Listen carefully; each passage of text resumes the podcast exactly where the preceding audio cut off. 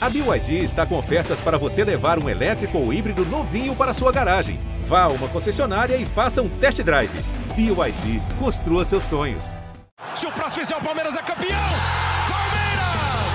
Campeão! Marcelinho e Marcos partiu, Marcelinho bateu!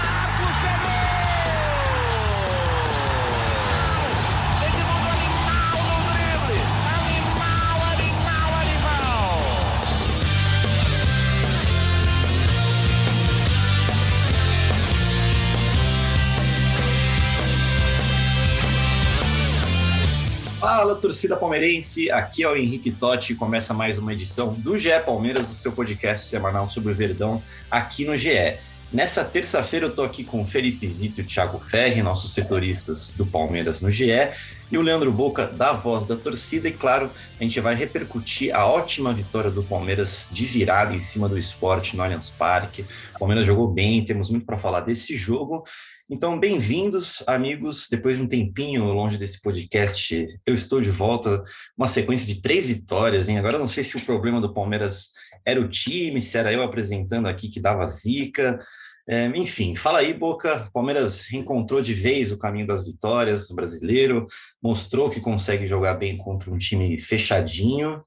E eu quero suas considerações iniciais. Bem-vindo. Quando surge família palestrina, e aí Ferrizito, Totti, já sabemos que você é o pé frio desse podcast. não sou eu. Ou você não gosta de nós, ou então não sei o quê. Seja bem-vindo de volta nesse programa que você mesmo apresenta. Sensacional. Obrigado. Família Palestrina, satisfeitíssimo. Gostei muito da partida da Sociedade Esportiva Palmeiras. Uh, disse isso no vídeo, né, que foi para o GE ontem. Gostei realmente do Palmeiras. Eu vou falar uma coisa para vocês quando o jogo ainda estava um a um, a gente já fica naquela aquele lance na cabeça, pô, já já vou gravar o vídeo, vou falar mais disso, vou falar daquilo. Se o Palmeiras não vencesse o jogo, é claro que eu iria seguir uma linha de o resultado foi péssimo, porque é um time da zona de rebaixamento contra um time que está lá no G4. Só que eu teria também feito um comentário de que, poxa, houve evolução, porque o Palmeiras massacrou o time do esporte. O esporte não fez absolutamente nada não fez nada, porque o Palmeiras se impôs, o Palmeiras jogou diferente. O Abel Ferreira, que muitas vezes faz substituições que aqui no podcast a gente não entende, que nenhum torcedor entende, fez uma mudança ontem no jogo, com a saída do Danilo e entrar no cenário do jogo, na minha opinião, completamente. Então a gente viu um Palmeiras para cima, a gente viu um Palmeiras querendo vencer, um Palmeiras buscando o jogo, um Felipe, perdão, um Felipe Melo que é, construiu uma marca ontem, né? Fez um gol muito uhum. importante na história do Palmeiras. E é isso, cara. O Palmeiras com três vitórias seguidas, começando a, embalar, num momento que o Flamengo perde do Fluminense. Momento perfeito, cara. Vou até pedir uma cerveja aqui. Muito bem. Felipe Zito, bem-vindo. Saudade do amigo, né? Apesar de ter visto você recentemente. Quero saber de você. Você também viu essa evolução que o Boca viu? Dá para tirar bastante coisa boa dessa vitória contra o esporte? Fala galera, um abraço para todo mundo. Cara, sim, o Palmeiras fez o que precisava ser feito, né? O Palmeiras amassou o esporte do começo ao fim. Ah, não, mas o esporte tá na zona de rebaixamento. Pô, mas o, o, o esporte tem umas melhores defesas do campeonato. É muito louco isso, né? Você imagina ver os números do esporte, mesmo na zona de rebaixamento, com desempenho é, defensivo importante.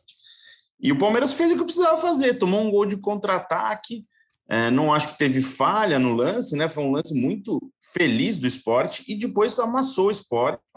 É, a mudança do Abel foi muito interessante porque o, o esporte meio que é, nem contra-atacou, né? O uhum. Palmeiras. E aí o Palmeiras tinha campo para jogar, né? Eu até comentei assistindo ao jogo, falando: não, o Palmeiras, se quiser, pode abrir mão até de um zagueiro, se recua o Felipe Melo e consegue ganhar campo, né? Para pressionar. O Palmeiras jogou posse de bola sempre é, no campo do adversário.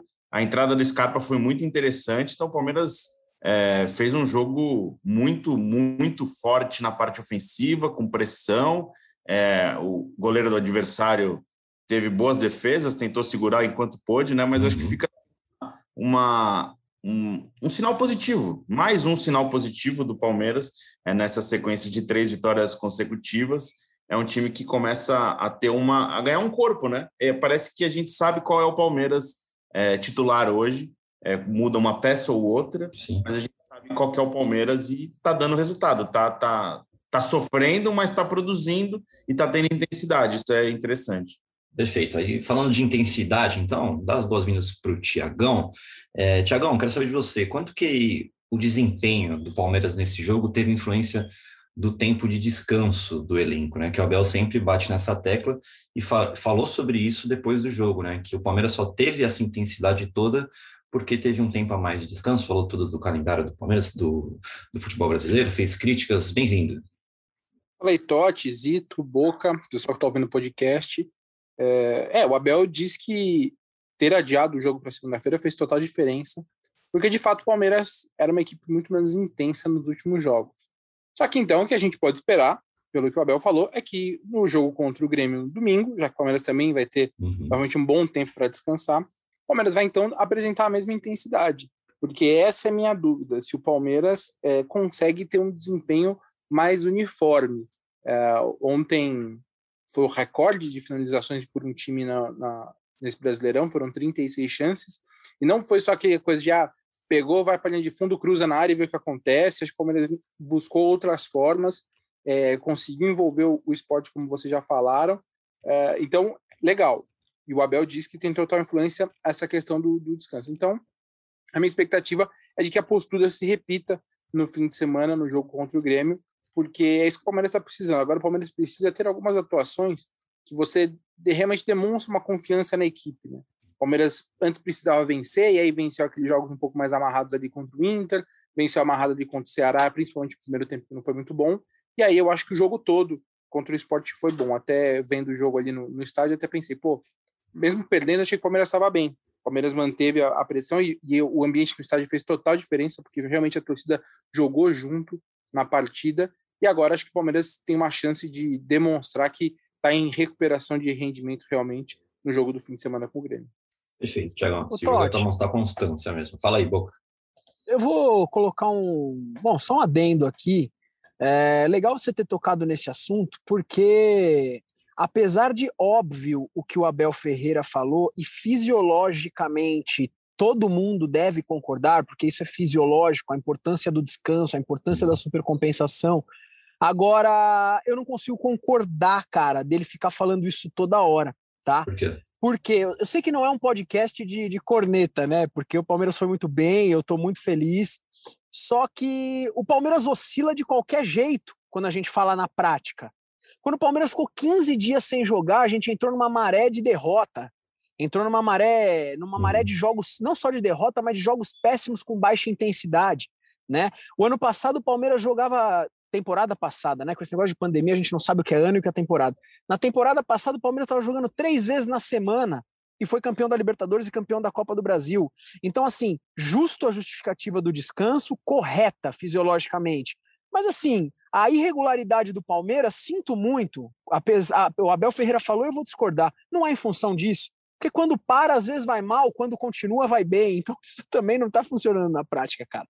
É, você concorda, Zito? Tem tem muito dessa, desse tempo de descanso influenciando o desempenho do Palmeiras nesse jogo contra o esporte, ou é isso que o Boca falou, porque teve 15 dias de descanso e jogou mal? Qual que é? Ah, não dá para ter um padrão, né? Porque acho que a gente sempre vai ter uma alternativa em caso de derrota ou que não tenha o sucesso. Ou você tem o excesso de jogos ou a ausência de jogos. Ou é a falta de ritmo ou é a maratona. Sempre encontra uma alternativa. Mas acho que o, o, o Palmeiras e o Abel faz sim uma gestão de gestão física, uma gestão de elenco. É, não é uma coisa oficial, mas às vezes até algumas substituições que a gente não entende, a gente é uma coisa que ele já está pensando no físico do jogador, ele está poupando. Uhum. Poupar é a maneira correta de explicar, mas ele pensa muito, ele faz essa gestão física. Então é uma maneira de trabalhar, né? O trabalho dele, ele tem essa preocupação. Então, eu não sei nem se está certo ou se está errado, mas é o jeito dele trabalhar. E assim, é, é aquilo que eu falei: se você quiser ter uma desculpa para alguma derrota, você vai ter sempre. Ou é falta ritmo, ou você está cansado. Isso não, uhum. isso vai depender do momento. O momento do Palmeiras é que o Palmeiras ganhou, então tá tudo bem agora. E assim, amigos, falando do jogo agora em si, tirando essa parte fisiológica, é, eu vejo dois Palmeiras, né, ontem, famosa segunda-feira, o pré e o pós-Scarpa. Nós temos muitas perguntas dos nossos ouvintes, o Zito pediu lá no Twitter, e aí sempre que vocês quiserem mandar perguntas, só mandar lá nos nossos Twitters, arroba Felipe Zito, arroba B underline Ferri, é, né? É isso, né, Tiagão? É isso aí. E o meu é arroba Henrique underline Totti, e o Boca não tem Twitter. Eu vejo dois, dois Palmeiras, um pré e o pós-Scarpa. E tem muita gente perguntando, o Léo Gatones, o Pedro Ícaro, o Ari Alzeira e o Aldiris Melo, eles querem saber do Scarpa. Se dá para jogar o Veiga e o Scarpa juntos, se o Scarpa na vaga do Zé Rafael pode dar certo, se ele pode pintar na final. Enfim, comente para nós, amigos, Zito, que tu concordou agora. Oh, eu vou falar. a importância do Scarpa e responda a eles o Scarpa não é o substituto do Zé Rafael, foi uma coisa pontual do jogo. O adversário ofereceu esse espaço, então ele não vai jogar contra o Eu estou falando assim, eu tô, imagina, o Abel é. surpreende Scarpa e, e Felipe Melo de zagueiro, Gustavo Gomes de lateral e o Wesley de lateral esquerdo, sei lá, enfim. Eu não eu acho muito improvável que o Scarpa entre na função do Zé Rafael. Foi uma coisa pontual do jogo que permitiu ao Palmeiras atacar e pressionar. Então, é, falando de substituto, o substituto do Zé Rafael, menor chance, esquece. Aí, quais são as outras perguntas? Se dava para jogar Veiga e Scarpa juntos, a outra pergunta era o Scarpa no, no Zé, se ele pode pintar na final, porque o Thiagão abriu o microfone, ele pode até falar sobre isso, porque o Abel falou, ele foi perguntado sobre isso, e falou que o time precisa ser equilibrado, né? E entre aqueles os dois 10 que ele considera que tem no time, que é o Veiga e o Scarpa, o Veiga é o mais equilibrado. Pensando nessa final, né, que é o que todo mundo pensa, Tiagão, o é, que, que você acha que pode rolar? Eu não vejo a possibilidade de jogar com os dois. É possível, tanto o Palmeiras já jogou e jogou bem com os dois. Uhum. É, inclusive, o melhor Palmeiras desse brasileiro para mim é o que tinha Danilo, Zé Rafael, uh, Scarpa e Veiga e foi o time da, da arrancada ali das sete vitórias seguidas.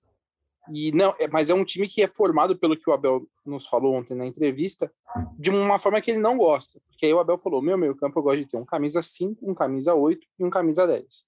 Camisa 5 é o Felipe Melo. O Felipe Melo tá jogando bem, não é um cara que vai perder a vaga. Então, é, eu acho que quando ele fala nessa formatação, é já também pensando um pouco na final. E aí tem o camisa 8, é uma, aí é uma disputa que eu acredito tá mais aberta entre Danilo e Zé Rafael. Não acho que ele E ontem ele citou Danilo e Patrick, né? Ele nem citou Zé Rafael. Mas eu acho que foi, foi, foi um erro, foi mais um, um esquecimento. Acho, é, é, também acho. Um eu, eu, estranhei na hora ali, mas, mas acho que é isso. Porque, até porque, pela, por, por, tudo aquilo que o Abel faz, né? Ele tem dado cada vez mais espaço para os caras mais experientes. Eu até diria que o Zé Rafael, numa final, estaria à frente do Danilo, eu acho, uhum. né? É, então aí eu acho que é essa disputa. E, e, aí tem essa outra disputa entre o, o Veiga e o Scarpa. É, eu, eu não acho, assim, eu acho que o Scarpa está jogando bem. Eu colocaria o Scarpa no meu time, mas aí eu tiraria o Rony. Eu mexeria, voltaria a jogar com, com o Veiga aberto, o Scarpa centralizado de um lado e o Luiz Adriano na frente. Mas acho que não é isso que o Abel vai fazer. Então, não colocar o Scarpa como titular, eu entendo. Agora, o Abel precisa fazer como ele fez nos últimos dois jogos. O Scarpa tem que jogar um tempo, meia hora. Não adianta colocar o Scarpa com 10 minutos, ou às vezes nem colocar, porque a gente sabe que o Scarpa não vai render o que se espera. E, e o Scarpa, que é muito criticado é, pela questão sem bola, por falta de intensidade, nesses últimos dois jogos ele demonstrou uma entrega sem bola uhum. é, muito legal, assim, muito, muito elogiável. Contra o esporte mesmo, ele desarmou, roubou bola, fez falta. Ele mostrou interesse em jogar além da bola, né? Então, acho que é um trabalho que o Abel precisa ficar atento. Que não coloque o Scarpa como titular, tudo bem, ele pode entender que na, esquema dele não, não encaixa com os dois agora, pensando na final. Mas o Scarpa precisa ser um cara com mais minutos, não pode ser esse que joga dois jogos, fica depois três sem entrar, ou depois joga só nos acréscimos. O Abel tem que cuidar disso. Só completando isso, Henrique, rapidinho, é, o Thiagão falou bem do, do Scarpa, que o Scarpa tem que jogar mais e não ser não utilizado, né? E acho que é virou uma coisa comum do trabalho do Abel o esquecimento de alguns jogadores em determinados momentos da, da temporada. A gente já viveu o Scarpa completamente esquecido, o Luiz Adriano esquecido, o William estava jogando, tudo bem que o William estava com problemas particulares, mas estava jogando muito pouco. Hoje o Wesley sumiu. O Wesley de titular, ele tá não, não é utilizado mais. O Gabriel Verón de entrar todo jogo, sumiu também. Claro que tem um elenco com muitas opções, e eu sempre falo que eu, eu acho o elenco do Palmeiras muito bom, mas tem essa coisa de de vez em quando Sim. esquece o jogador. E nesse momento é o Wesley.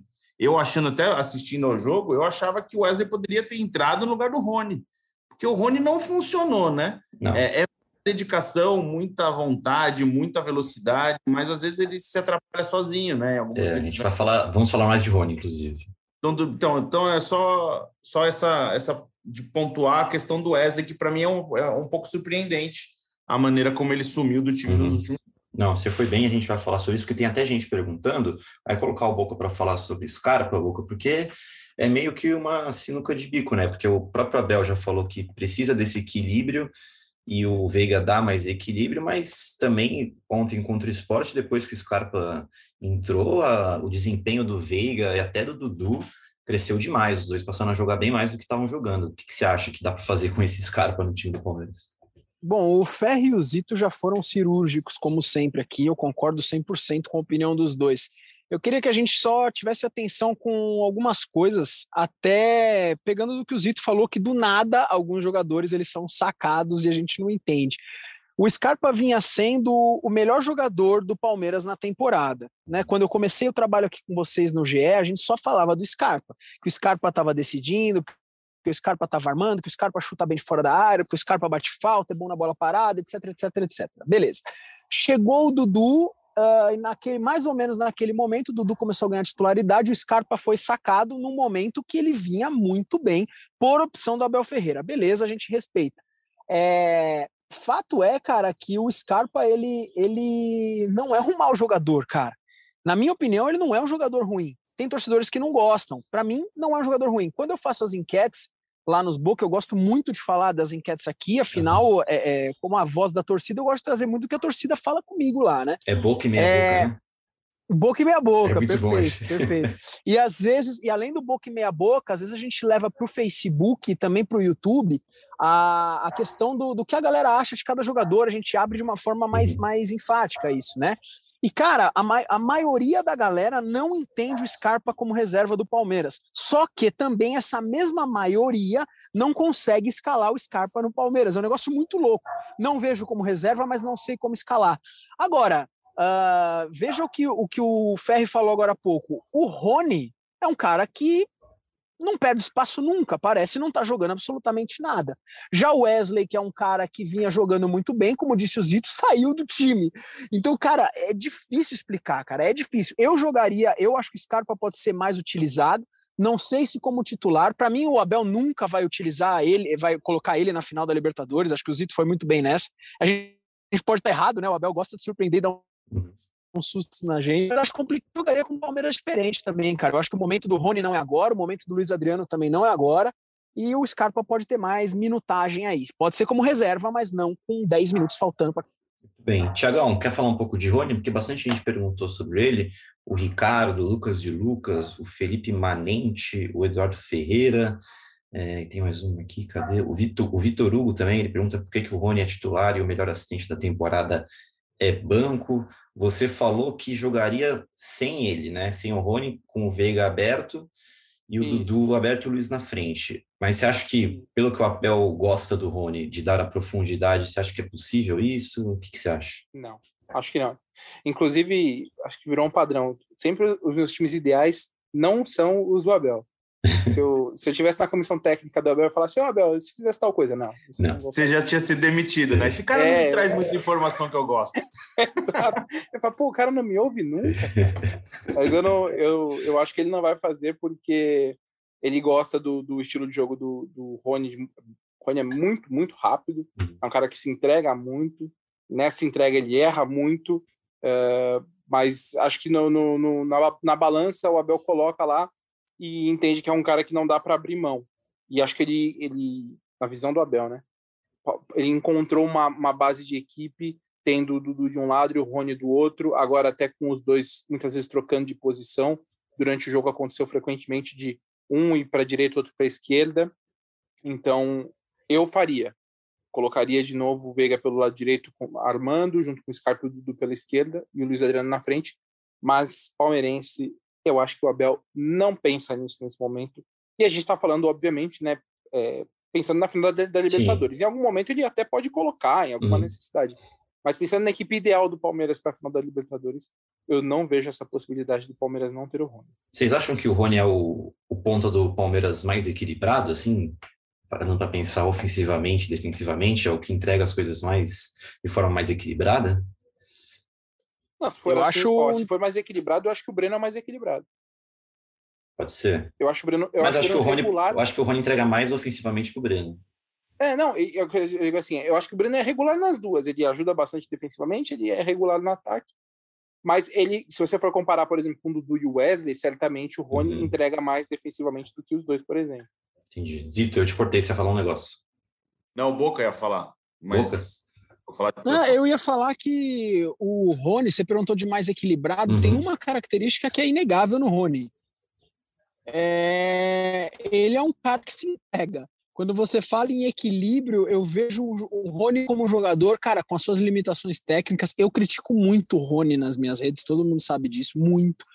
Só que é um cara que se entrega, cara. Isso é um fato. Uhum. Pode estar tá 50 minutos do segundo tempo, o Palmeiras está perdendo de 2 a 0 Tá lá o Rony correndo para lá, para cá, é. fazendo as coisas dele certas ou erradas, mas ele tá correndo. É, isso também é uma qualidade, né, do jogador. Isso também não Sim. dá pra gente jogar no lixo. Total. Se eu fosse um treinador, eu queria ter um jogador que nem o Rony na uma final da Libertadores. Fala aí, Zito. Vou fazer uma brincadeira aqui. Aí, lá vem dia 26 de outubro, 15 horas e 26 minutos, praticamente um mês para a final da Libertadores, né? 32 então, dias. Aqui, vamos ficar registrado. Rony vai escrever um capítulo muito especial da carreira dele em Montevidéu. Pronto, tá escrito aí, tá falado. Muito especial, você falou. Muito Printem especial. esse áudio. Printem Não, mano, esse exato. A vantagem, a vantagem é que assim, daqui um mês ninguém vai lembrar o que eu falei. Mas aí, de alguma forma, a gente recupera. Gente, Não, vocês se, que estão se ouvindo aconteceu, eu vou lembrar. Não, é isso. Ai. Boca, lembre você que está escutando a gente, por favor, também. Nos eu vou lembrar, inclusive vou no cartório mudar o nome da minha filha de Manuela para Ronialda, não sei, alguma coisa bem legal. espero, oh, espero, é espero. É bonito. Espero, é bonito cara, óbvio que aconteça. Muito bem, então vamos trocar de assunto, amigos, e falar de. Já que a gente está falando de um jogador específico, vamos falar de outro, de Felipe Melo, né? Porque o Felipe Melo está jogando muito, está tá melhor defensivamente, está com aquela qualidade de sempre que tem para sair jogando. E claro, tem muita gente querendo saber sobre ele. O Lion Patrick, por exemplo, quer saber se ele renova. Eu quero saber de vocês, amigo. Esse Felipe Melo que a gente tem visto em campo, que está sendo e pode continuar sendo importante no Palmeiras, é, vai continuar no clube? Quem que pode passar essa situação é, dele no Palmeiras antes da gente falar sobre ele em campo em si? Eu só quero pedir desculpa antes para uma galera que não gosta do Felipe Melo, pedir desculpa pela minha opinião, porque eu renovaria com o Felipe Melo. Então, desculpa por eu ter essa opinião neste momento renovar com o Felipe Melo, tá? Só queria já antecipar isso. É, mas é, uma, é bem enrolada, né? Porque o Palmeiras está num momento de mudança de gestão, calhou justamente numa final de Libertadores, então é, vai ficar mais para frente para definição. Nada impede que o Felipe Melo é, é acerte com outro clube, né? Ele está livre para assinar com quem ele quiser. É, e talvez não queira esperar uma decisão do Palmeiras que talvez nem seja uma decisão favorável a ele, né? Então ainda está uhum. indefinido, não tem nenhuma uma certeza absoluta sobre o caso, mas eu renovaria por mais um ano. Quem mais, como Felipe Zito, renovaria com Felipe Melo? Eu sou muito fã, cara. Sou muito fã do Felipe Melo. Uh, claro que assim, cara, vamos lá. A gente está aqui falando como torcedor. Leandro Boca, torcedor, renova agora com o Felipe Melo. Agora, tem aquela questão, a gente também não pode esquecer que já é um jogador com, com mais idade. Se ele sentar junto aos empresários e ao Palmeiras e pedir sei lá, X anos de contrato, aí é um pouco, aí é um pouco complexo. Agora, se você perguntar, pô, Boca, pro ano que vem, renova já. Renova já. Você, Tiagão. Eu como... Falei isso, foi bom. Eu... Não, não, Tiagão. Não, eu renovaria, eu renovaria com o Felipe também um ano. É, e aí é uma questão que precisa se acertar com o Felipe, porque o Felipe quer um contrato de dois anos, mas já que ele não tinha o não, né? Teve a, da, da diretoria atual de que ele não ficaria porque o ciclo está acabado, acho que uma proposta de um ano para um cara de 38 anos, acho que é, é, razoável, porque realmente ele tem jogado bem. É, eu, eu mudo muito de opinião sobre o Felipe Melo, assim, sobre o desempenho dele em campo, porque tem momentos que você fala, cara, não dá mais, o Felipe não consegue mais acompanhar como volante. E aí, de repente, ele vai e tem uma sequência muito boa, desde a da semifinal da Libertadores, ele tá jogando muito bem, tem feito bons jogos, porque também ele tá num time, assim, quando você tem um time que depende mais, assim, um tipo um pouco mais de correria, um time um pouco mais é, um pouco mais adiantado, aí ele vai sofrer. Da forma como o Palmeiras tem jogado agora, ele consegue se desempenhar bem. Querendo ou não, ele é um cara que ele tem uma qualidade com a bola no pé muito, muito grande, além de ser um bom marcador. Então, eu, eu renovaria por um ano e eu acho que se o Palmeiras ganhar a Libertadores, Felipe Melo levantando a taça, uma semana depois da Leila assumir como presidente, é muito difícil que não renove. Né? Porque a vontade dele é clara, ele quer ficar, ele já deixou claro que ele quer ficar, é, a primeira opção dele vai ser essa. Se o Palmeiras ganhar a Libertadores ele sendo capitão, é muito, eu acho muito difícil que, que, que não renovem por, por tudo isso que está acontecendo. Deixa eu deixar uma coisa, deixa eu deixar. Olha só quando, quando você vê que a pessoa não é jornalista, né? Eu vou deixar um negócio muito claro aqui para a galera depois não falar que eu sou um cara contraditório e tal. Porque muitas vezes aqui no podcast, o Felipe Melo, como o Ferri falou há pouco, ele também teve seus altos, altos e baixos, né?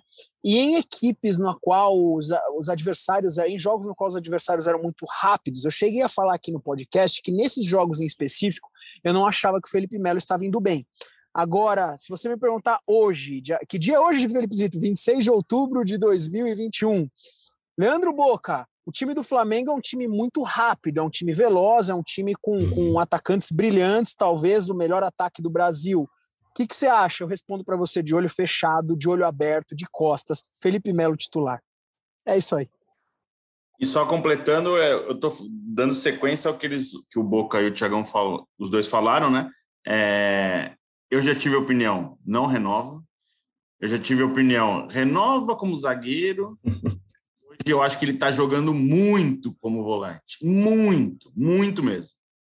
É isso, o Zito muda de opinião mais que o Abel mudava de time titular Todos do Palmeiras. É, eu também mudei, eu também mudei. Por isso que eu tô assumindo aqui. Antes que comece aquele negócio, ah, falou isso uma vez, agora tá falando outro. Eu tô assumindo isso, é cara. Isso, tem. Futebol é normal muda, também, os né? jogadores né? evoluem. É Exato. lógico. Exato, exato. Agora indo para mudanças no time, é, dois, duas pessoas mandaram duas perguntas legais aqui. Ó. O Fernando Freitas mandou o seguinte: o que há por trás da nova postura do Palmeiras atacando, com Gomes na lateral direita, Felipe Melo recuado na zaga, além da troca de lado entre Gomes e Luan, seria preparativo para a final da Libertadores? E o Bruno Consani pede para comentarmos esse Gomes caindo na lateral. Então vamos, vamos por partes antes de responder, vamos ouvir o que o Abel falou sobre essas descidas do Gomes pela direita. Não quero estar aqui muito a falar, senão daqui a nada vocês sabem tanto como eu, eu não posso dizer os segredos todos, mas uh, para nós podermos arriscar com o, Scarpa, com o Scarpa, três jogadores tiveram que ser muito rigorosos defensivamente. Os dois zagueiros e Felipe Melo teriam que ser uh, muito disciplinados, muito, muito, muito disciplinados. Um, eh, agora, quando nós iniciamos o jogo com o, o Gomes, o Gomes tem essa característica vocês já viram o Gomes a fazer saída a 3, uh, eh, por exemplo, contra o São Paulo, a jogar o, zague, o goleiro ia lá à frente, ou seja, a jogar como 6, como 5, vocês chamam como volante. É um, é um, jogador que já jogou assim, vocês não sabem, mas ele já jogou assim antes de, chegar, antes de vir ao Palmeiras, ele já jogou pela direita. Portanto, eu não limito, eu não faço cercas a ninguém.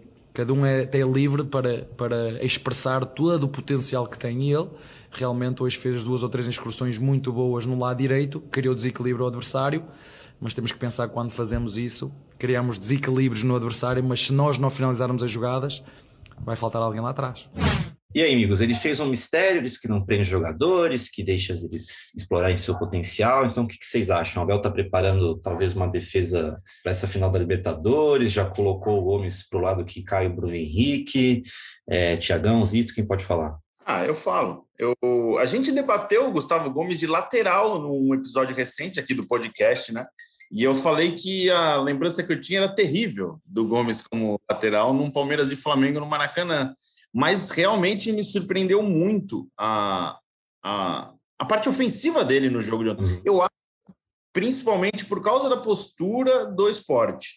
e não uma coisa Sim. pensar, vai para o ataque para jogar na, na, lateral direita. Eu acho que foi mais uma necessidade de momento e adaptando ao jogo, pressionando, abrindo né, a opção, mas é fato que o Palmeiras tem um problema na lateral, pensando no jogo contra o Flamengo. É, aí uma, mais uma coisa que a gente muda de opinião, o Marcos Rocha vai fazer muita falta para o Palmeiras na final. Eu e é um... disse isso. E assim, não sei como ele vai resolver. Eu acho muito improvável o Gomes ser o lateral direito do Palmeiras. Mas, sei lá, numa linha de cinco, ele pelo zagueiro pelo lado direito, enfim. É, é um... não sei. E me surpreendeu bastante, sim, o, o, o hum. Gomes, a postura que ele teve no jogo de ontem. O copeiro Marcos Rocha fará falta mesmo. Tiagão, quem que deve jogar? Mike, Gabriel Menino, Gomes. Então, esse é um problema, cara. Nenhum dos dois está nem, trein, tá nem treinando com o elenco ainda, estão se recuperando de lesões, né? O Mike teve uma artroscopia, o Gabriel Menino teve um, uma lesão no tornozelo.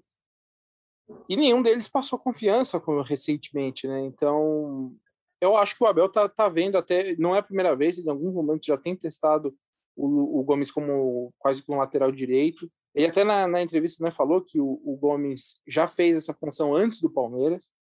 Então eu acho que ele vai aprontar alguma coisa com o Gomes pelo lado direito mesmo. A questão é quem vai completar ali o, o time, porque é, hoje ele tem o Marcos Rocha, ele está jogando muitas vezes como quase como um lateral direito, e teve momentos até que parece, ele assumia para o ataque e o Marcos ficava na defesa. Era, foi até, é. foi até é, peculiar assim durante o jogo com o esporte. E tem que ver quem que ele vai colocar ali. Se ele vai preferir colocar de repente o Renan e aí deixa de fato o, o Gustavo Gomes como fechando como um lateral pela direita, ou se ele de repente coloca o Gabriel Menino ou, ou o Mike, alguma coisa assim, e aí usa o Gomes caindo também pelo lado direito, como foi contra o esporte. Ele vai usar, o Gomes vai ser parte importante para resolver esse problema aí. E eu acho que ele vai usar um pouquinho essa, essa característica, esse, esse jeito assim do Gomes, meio que como lateral na final da Libertadores também. Muito bem. Esse mistério vai seguir até lá, o Abel não vai entregar nada de graça para o Renato Gaúcho, não. É, passando de um zagueiro para outro, queria falar rapidamente do Luan, porque para mim ele tem jogado bem, é um pouquinho injustiçado, apesar de umas falhas bizarras, assim, a torcida pega no pé do Luan. E eu queria saber do Boca um pouquinho, da nossa voz da torcida aqui, que ele tem achado. Não, não, não, eu vou te cortar, desculpa, eu vou te cortar, eu vou te não. cortar porque foi sensacional isso. Assim, não, acho que a torcida pega no pé por causa de umas falhas bizarras do. não, tem uma ou outra que é bizarra, né? Aquela cotovelada no, no Diego Souza, mas ele é um cara regular, é um zagueiro regular, eu gosto do Luan. Eu quero saber do Boca, da nossa voz da torcida, o que, que ele tem achado do Luan, tá rachando o bico.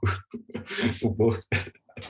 Ah, você falar... não pega no pé dele por causa de algumas falhas bizarras dele. Bizarras, é, tem que, tem que, foi bem, tem foi bem. falar que é bizarro. Esse podcast, esse podcast, cara, às vezes eu tenho uns ataques de riso. O Fabrício Crepaldi fazer eu passar por umas vergonhas aqui, que também é complicado. Ô, Henrique Totti, eu vou falar por mim e não é pela maioria da torcida, pelo uhum. que eu percebo nas redes sociais, tá? Pelo que eu percebo nas redes sociais, muitas vezes o Luan faz uma partida excelente, eu vou lá no Boca e meia boca, tá lá 90% meia boca, né? É. Então você vê que você vê que o Boca e meia boca ali não foi avaliado pelo torcedor de cabeça quente ali pela, pela partida, e sim pelo contexto do Luan. E a forma pela qual você apresentou o Luan é exatamente essa forma que o que o torcedor vê, as falhas, as falhas bizarras, nas partidas essenciais né, do, do, do Palmeiras. O Luan cometeu falhas que foram bizarras em momentos que não poderia cometer. Agora, sim, essa é a opinião da torcida. A maior parte da torcida não quer o Luan, é bizarro isso. Só que eu, eu, Leandro Boca, não estou falando pela torcida. Eu acho um zagueiro extremamente regular. Eu uhum. acho um bom zagueiro. Ah, você você prefere Lua? Porra, teria outras opções. Eu queria lá que tivesse Gustavo Gomes e Mina na zaga do Palmeiras. É lógico que eu queria. É claro que tem grandes zagueiros aí muito melhores do que o Luan. Mas o Luan hoje é a melhor opção do lado do Gomes. Eu não acho um zagueiro ruim, só que comete falhas bizarras em momentos inapropriados, cara. Então, para mim, ontem, por exemplo, cara, ele foi muito, foi muito bom, cara. Até no momento que ele foi, chamou a atenção do Luiz Adriano.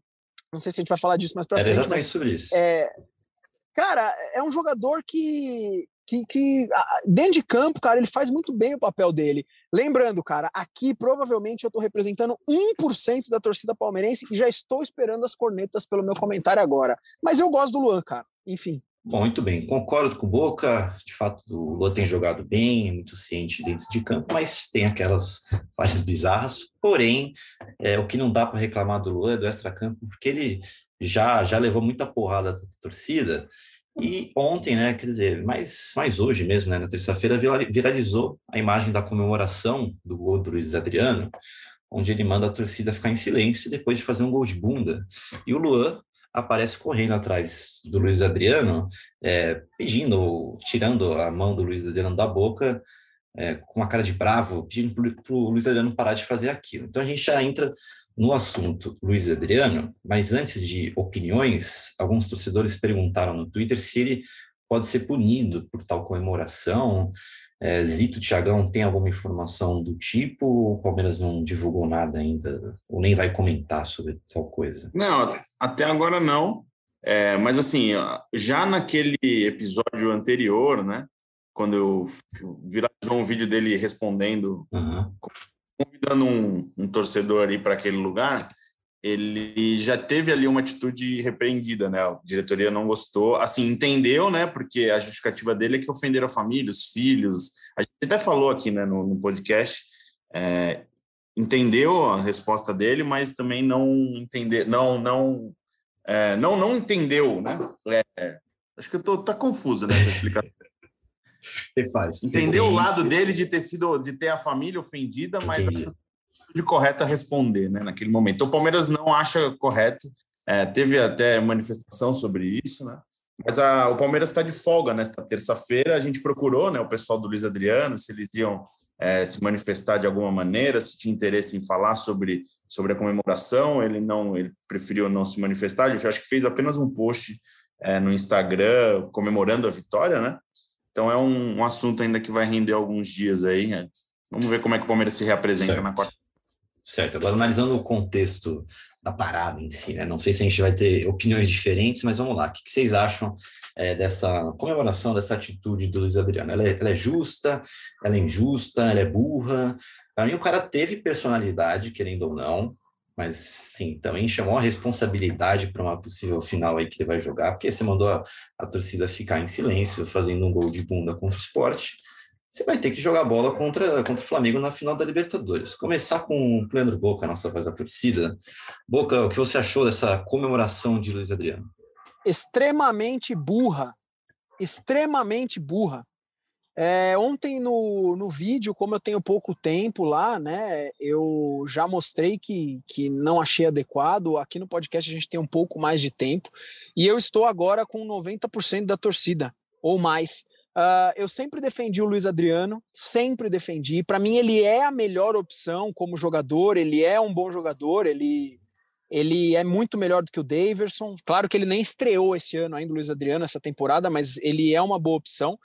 Agora, ele já respondeu aquele torcedor e eu falei, pô, peraí, se o torcedor de repente xingou a família dele, porra, cara, vamos também tentar entender o lado do cara eu cheguei a pensar, puta, calma aí, não é bem por aí. Só que, meu, o, torce... o jogador, ele passou isso. Cara, tem a maturidade, respira fundo, cara, e segue o baile. Para começar, que o Luiz Adriano gosta tanto de pagode que ontem ele fez o gol estilo pandeiro, né? A bola bateu nele e entrou. Então, baixa a bola, Luiz Adriano.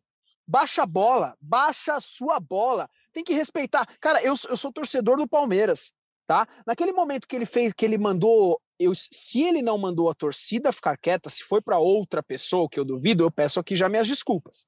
Claro, claro que eu, que eu peço desculpa. Se foi para alguém direcionado, ok. Você está fazendo isso no estágio é para torcida. Claro, é claro que foi para a torcida. E aí eu vou te falar uma coisa, Henrique Totti. Naquele momento que ele xingou aquele torcedor, ele xingou aquele torcedor. Exato. Quando ele faz aquele sinal, a galera não vê aqui o vídeo, quando ele faz aquele sinal de chill, aquela mão na boca para a torcida, desculpa, eu sou torcedor do Palmeiras.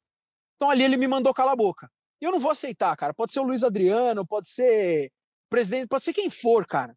Pode ser quem for. Então, assim, o cara vai, faz o gol estilo pandeiro, o cara não tá jogando absolutamente nada na temporada. A torcida quer que o cara jogue bola e mostre em campo que ele merece vestir a camisa do Palmeiras. Futebol ele tem. Futebol ele tem. Desculpa me estender aqui, desculpa o estresse, inclusive. Mas não dá para aceitar. Não dá para aceitar um jogador fazer um gol e mandar a própria torcida calar a boca. Isso não existe, cara. Se você tá com raiva da torcida, cara, respira fundo, ou então dá uma declaração na imprensa, pô, chama os Itos, chama o Ferre aí numa coletiva, dá uma declaração, uhum. explica pra torcida o que tá acontecendo, conversa com a torcida, faz uma postagem, cara, assumindo os defeitos e falando que vai melhorar. Agora, chegar na, na torcida depois de um gol de pandeiro e mandar calar a boca, desculpa, eu defendi muito esse cara. Agora, para mim, eu espero que faça o título do, o gol do título da Libertadores. Agora, que, que eu tô bem, bem chateado com essa situação, eu tô sim. Bem, e você, Tiagão, o que, que, você acha? É uma situação, uma comemoração burra? Para mim é burra porque ele podia muito bem fazer o gol pandeiro, que nem o Boca falou, faz aquela comemoração de tirar a zica, é, já ganha a torcida ali, até foi, ele até foi aplaudido, né, quando saiu. O que, que você acha de toda essa situação? É, eu, cara, assim, eu entendo o contexto, mas ontem eu acho inexplicável. É. Porque no estádio, em nenhum momento o Luiz Adriano foi utilizado. Tava até ouvindo aqui o vídeo que eu gravei. Contaram o nome dele, Thiago? Até gritaram. Eles gritaram de todo gritaram, mundo. Gritaram, velho. Ontem gritaram, gritaram cara. Eles, eles, gritaram, eles gritaram de. Eu tava até ouvindo aqui. E contra o Inter não gritaram. Poste, o locutor da Arena. Hã? Porque contra o Inter não gritaram. Não, eles gritaram de todos. Entendi. Eles gritaram de todos. O, os principais, né, cantaram principalmente pro Everton, pro Gomes, pro Felipe Melo e pro Dudu. Uhum. Mas todos, até Luiz Adriano, Luiz Adriano. É, e quando o Marcos Costa, o locutor da Arena, anunciou a escalação, eu até falei, ele vai ser vaiado. Ele não foi vaiado. Não foi muito aplaudido, mas ele recebeu alguns aplausos, assim. O ambiente ontem estava muito bom para o time. Mesmo depois do gol, a torcida do Palmeiras, obviamente, tem aqueles momentos que ela fica um pouco mais irritada. Tem algumas decisões do Luiz Adriano, algumas jogadas que esperavam uma, uma finalização do Luiz Adriano, mas ele não foi utilizado em nenhum momento, assim. E aí, a comemoração que é inexplicável. Tudo bem que ele ouviu muita coisa ultimamente, mas ele generalizou de um jeito que foi muito ruim. E aí, e aí o pior, né, assim, acaba o jogo. E aí, quando ele foi substituído, eu até falei, meu Deus, Abel é maluco, vai baixar o estádio inteiro, 13 mil pessoas vaiando o cara. E eles aplaudiram também. Até eu vi, assim, algumas pessoas tentaram puxar uma vaia ali perto do Gol Sul, eu achei, só que foi muito pouco. E aí a maioria do estádio ali, pelo menos na área que a gente fica, que é em cima da Central Oeste, é, perto ali da, da, nas superiores, né? É, o pessoal aplaudiu, o pessoal aplaudiu o Luiz Adriano. Então ontem ele não teve nada a reclamar. Ontem não aconteceu nada no jogo dele ser hostilizado, ele teve problemas recentemente. Então não foi, já que o Boca definiu como burro, eu vou falar, ele não foi, não foi inteligente, só para mudar o termo. Mas é isso, cara, assim, inexplicável. E agora ele cria um, um clima que era para o que você falou, era para ele começar a retomar essa relação com a torcida, fez um gol importante, entre aspas, tira a zica. Eu acho que ele tem feito jogos melhores. Eu achei que ontem ele foi bem, ele tem, tem sido mais participativo, ele está correndo, está buscando o jogo, ainda falta um pouco de confiança. E aí ele deu um tiro no próprio pé. É inexplicável um cara na, da experiência do Luiz Adriano fazer um negócio desse. Felipe Zito, eu falei lá no começo que, apesar de tudo, ele, chama, ele meio que chamou a responsabilidade para ele, né? Porque se ele tem essa moral para mandar a torcida ficar quieta fazendo gol contra o esporte ali, esse gol bandeira, pode ter moral para fazer outras né? coisas, né? Foi um gol completamente sem querer. A bola pegou nele, é. ele se assustou com a bola. Eu acho que não é muito inteligente, porque ele poderia estar tá começando a encerrar essa polêmica e ele é, abriu de novo essa polêmica muito maior. Né? É, então, acho que não foi muito inteligente dele, não. Eu entendo o lado dele, de estar tá magoado, estar tá pressionado, as pessoas realmente perdem a noção de cobrança com jogador de futebol, é, ofendem família. Eu acho que ele tem essa, ele tem os motivos dele. Eu entendo o lado dele, mas era momento para ele superar isso e começar a reconquistar a confiança do torcedor, que como o Tiagão falou, estava num outro clima. Não, ele não tinha o porquê de, de retribuir com, com, não é uma ofensa, né, mas uma provocação. Sim. Então acho que era, foi perdeu a oportunidade de, de acalmar a, a cobrança da torcida e agora vai alimentou isso por mais alguns jogos. Boa. Caras, olha só, olha só como seria simples, cara. O Palmeiras vem de três vitórias consecutivas e ontem fez um jogo excelente. Porra, fez o gol, cara. Dá, dá uma cenada pra torcida, assim, não digo pedindo desculpas, mas assim, galera, tá tudo bem, gol meu, vamos dar a volta por cima. Cara, teria resolvido o problema. É. Hoje estaria toda a torcida falando, pô, legal, Luiz Adriano, vamos tentar, vamos dar uma chance. Cara, no, no, no momento que dava para tudo ter dado certo, o Luiz Adriano foi e deu esse tiro no pé. Ponto, foi isso que o cara fez. É isso. Meteu a marra, vamos ver se ele aguenta agora. É, Zito, você lembra de algum jogador que já fez isso? Vocês lembram? Cara, isso daí de mandar calar a boca. Tava tentando lembrar aqui agora. Mas assim, tem episódios de jogadores que tiveram problemas com a torcida. Isso Diego Souza no Palmeiras, pessoal. Diego Eu tava Souza, no estádio. Mandou Wagner Lopes. É, não, só, não só ficar quieto, mas o nosso glorioso dedo do meio também. Ah, para a torcida, cara. Antes de sair. Eu...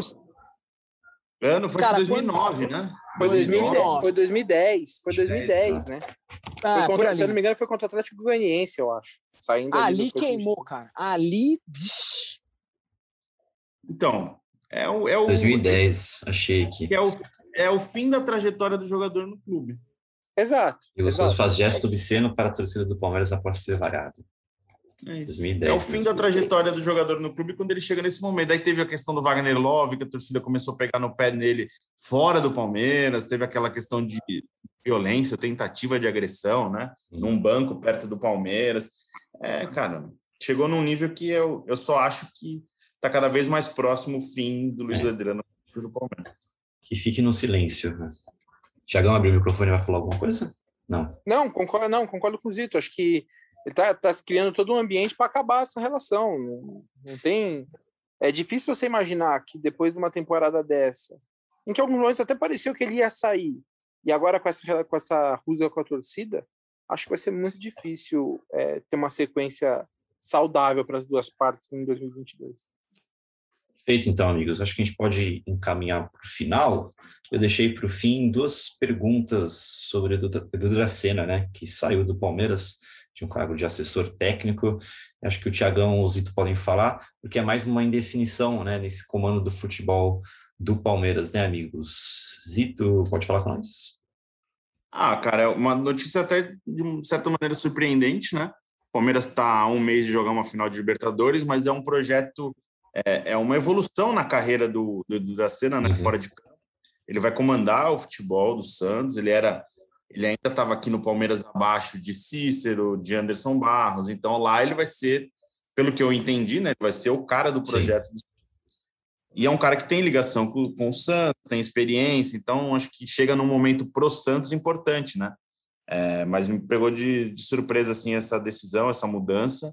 É, ele não tem, ele não tinha com o Palmeiras prazo de contrato, né? Então ele era um, ele era registrado em CLT, diferente do Anderson Barros, por exemplo, que tem contrato até o fim de até dezembro, né? Então ele permaneceria até uma decisão de não de, de, de alguém da nova gestão, por exemplo, querer demitir, né? Então, mas o Palmeiras vive essa coisa de indefinição total de comando para 2022, porque o Anderson Barros termina em dezembro, o, Edu Dracena está indo embora, a gestão que deve se iniciar em dezembro não foi eleita, não quer tomar é, decisões neste momento porque tem uma final de Libertadores. A gente, no Palmeiras, dentro do Palmeiras, a, o clima é de indefinição total é, não sabem o que vai acontecer, quem vai ficar, quem não vai ficar, não só no futebol, em outras áreas também.